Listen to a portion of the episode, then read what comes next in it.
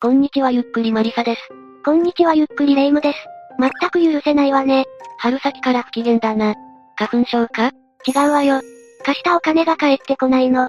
こういう信頼を損ねる行為をされると関係を断ちたくなるわね。そういう理由での縁切りならば本当なんじゃないか？そう？周囲の人に告白だなんて言われない？告白、やばい人というのは裏切られたと思ったらもっと暴力的な手段に出る。過去、金の約束を破った経営者が恐ろしい目にあった事件があったんだ。一体どんな事件よ。後に事件を起こすことになるのはとある双子の兄弟、陸田真嗣、健二の二人だった。二人は1970年、一卵性の双子として山口県の両親のもとに生まれた。ちなみに、真嗣が弟で三男、健二が兄で次男になる。一卵性双生児って本当に似ているのよね。この弟の真嗣は、高校卒業後に専修大学商学部に進学。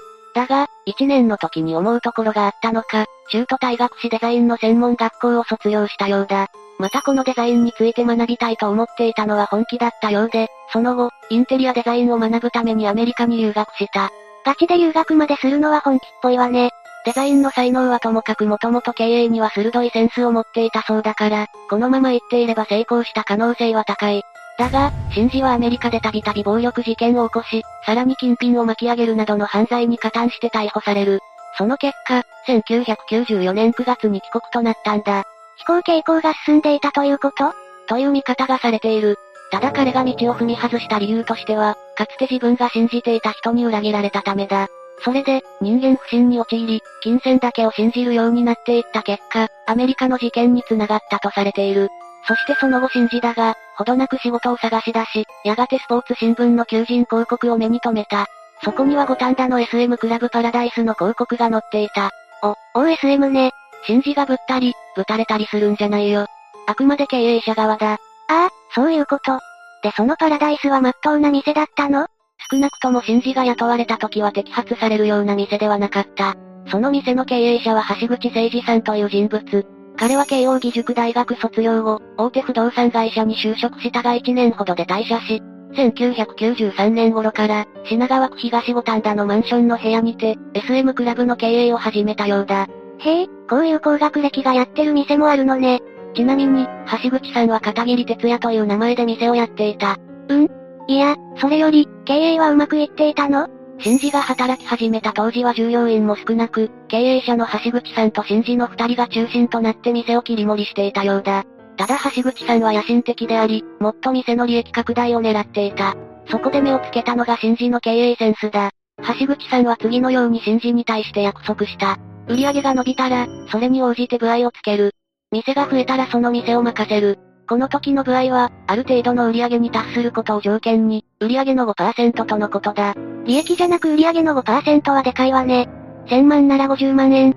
相当好待遇だわ。金銭欲の強い真嗣はがぜんやる気を出した。そして自分なりに営業方法に工夫を凝らした結果、それまで毎月600万円から800万円程度だった売り上げは、1000万円を超えた。さらに、真嗣の手腕によって店舗も順調に増加し、最大期にはクラブは五反田のマンション3部屋、品川区や港区のマンション数カ所の部屋を借り、計6店舗まで拡大していたそうだ。単純に店舗数だけで6倍か、すごいわ。橋口さんは見る目があったということね。だが、この時点で真嗣と橋口さんの関係には大きな亀裂が入っていた。この原因は2つ。1つは橋口さんは真嗣にわずかな一時金を与えたのみで約束を果たさなかったことだ。インセンティブと店舗を任せるとかだったわね。やっぱり 5% は大きすぎるということ？でも店舗を任されたのならば信頼はされているし、徐々に関係は改善するんじゃ。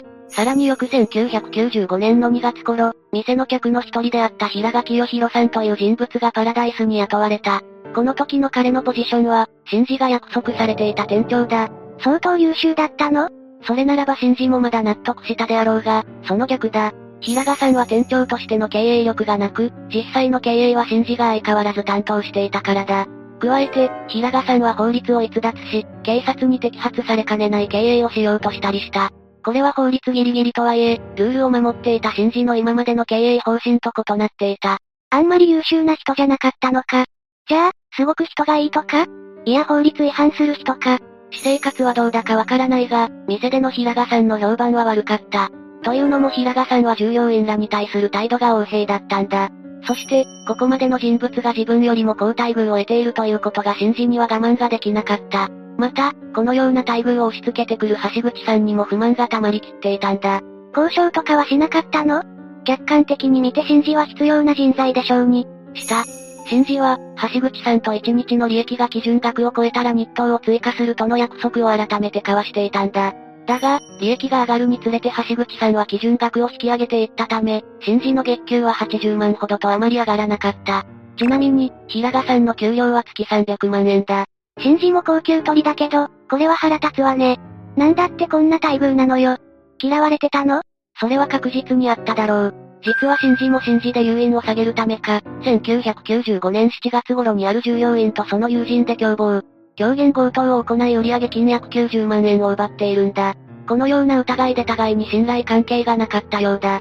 実際平賀さんが女性従業員に売春行為をさせて、売上金の一部を横領している。と橋口さんに告げた時は一切相手にされなかった。能力はあっても信頼の置けないシンジ。能力は微妙そうだけど、比較的信頼できる平賀さん。少なくともシンジを上に上げたくないのはわかるわね。このように橋口さん、平賀さんに対してシンジは不満、というよりもはや憎悪を抱いていた。この感情は8月頃から、遅れてパラダイスで働き出したシンジの双子の兄健二にも伝播していったようだ。まあ、双子の弟が延々と愚痴言ってたら橋口さんも平賀さんも嫌いになるわね。というか、平賀さんが横兵っていうのは分かったけど、橋口さんは実体どんな人だったの？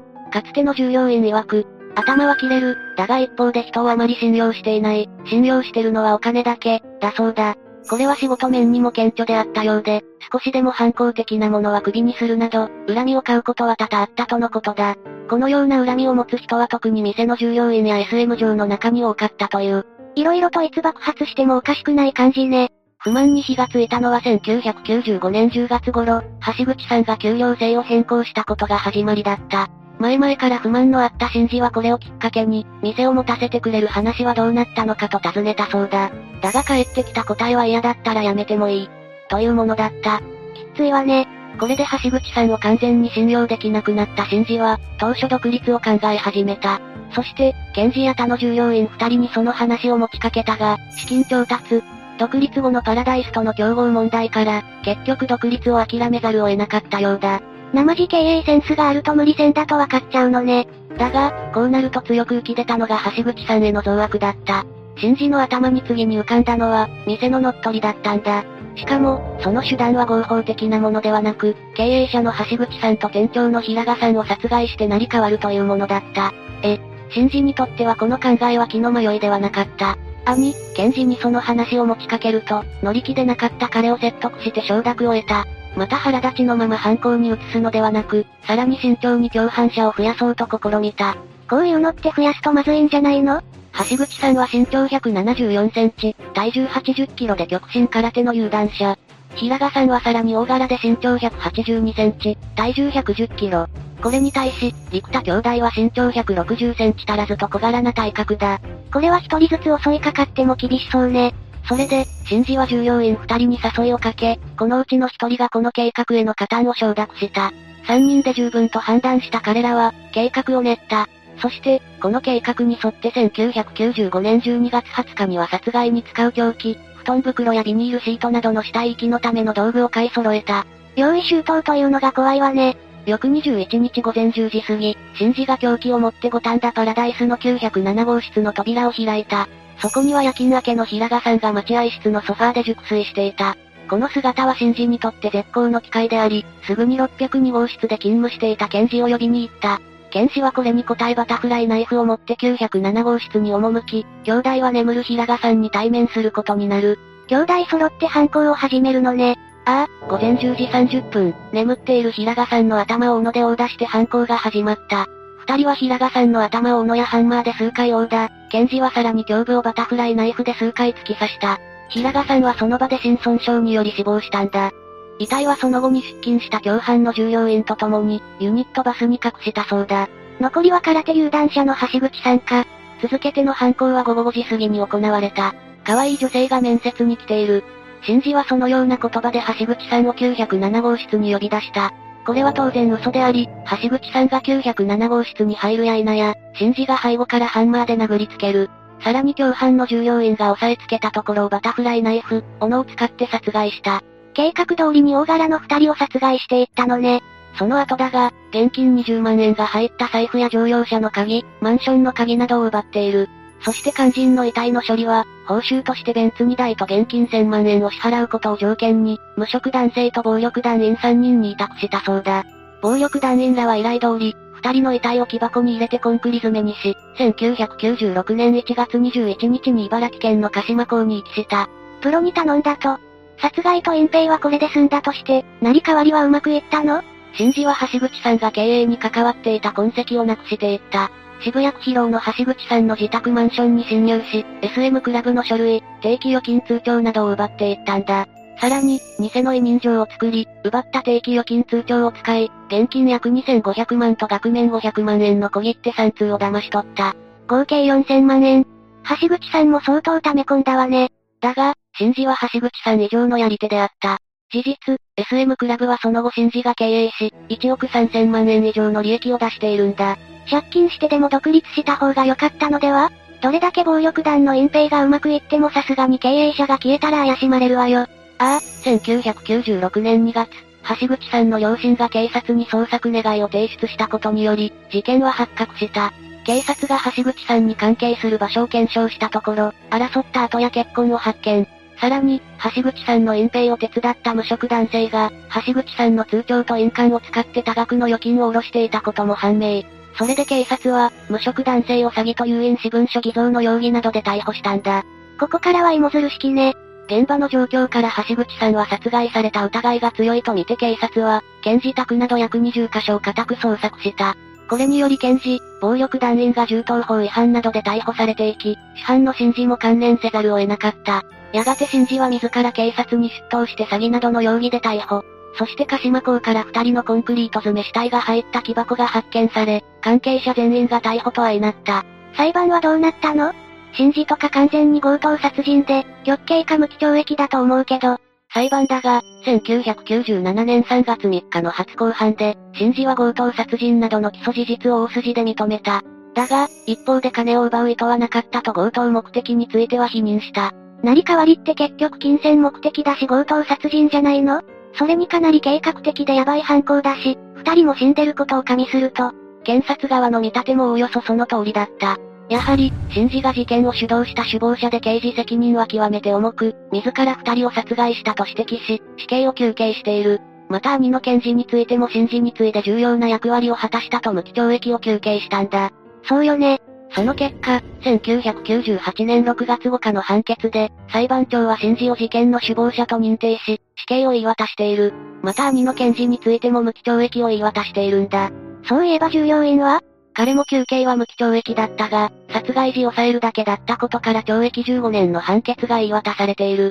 で、ここから余談といえばそうなんだが、真珠の心情が死刑判決後に大きく変わっている。また死刑反対論者に変わるの？真珠は死刑確定後、たまたま池田明子氏の著作さよならソクラテスを読み衝撃を受けたそうだ。それで原点のソクラテスの弁明も読んだ結果、自分の中にも善がある。ただ生きるのではなく、よく生きる。ことに気づかされたそうだ。ごめん、これ坊主なんじゃないの？とも一概に言い切れない。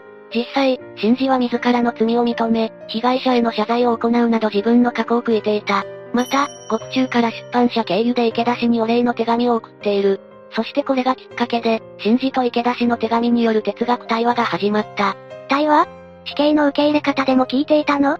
いや、真珠は控訴せずに死刑判決を受け入れる方針だったんだ。だが池田氏は自分と十分な対話をした後、天命を全うしてから死んでください。人を殺しておいて、その上、かっこよく死んでやろうなんて、考えが甘すぎます。と強く反対したそうだ。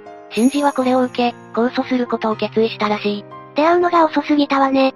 生地真珠も才能があった分もったいないとしか言えないわ。池田氏は、2007年2月23日、腎臓癌により46歳で逝去。そして翌年2008年6月17日、真珠の死刑が執行されている。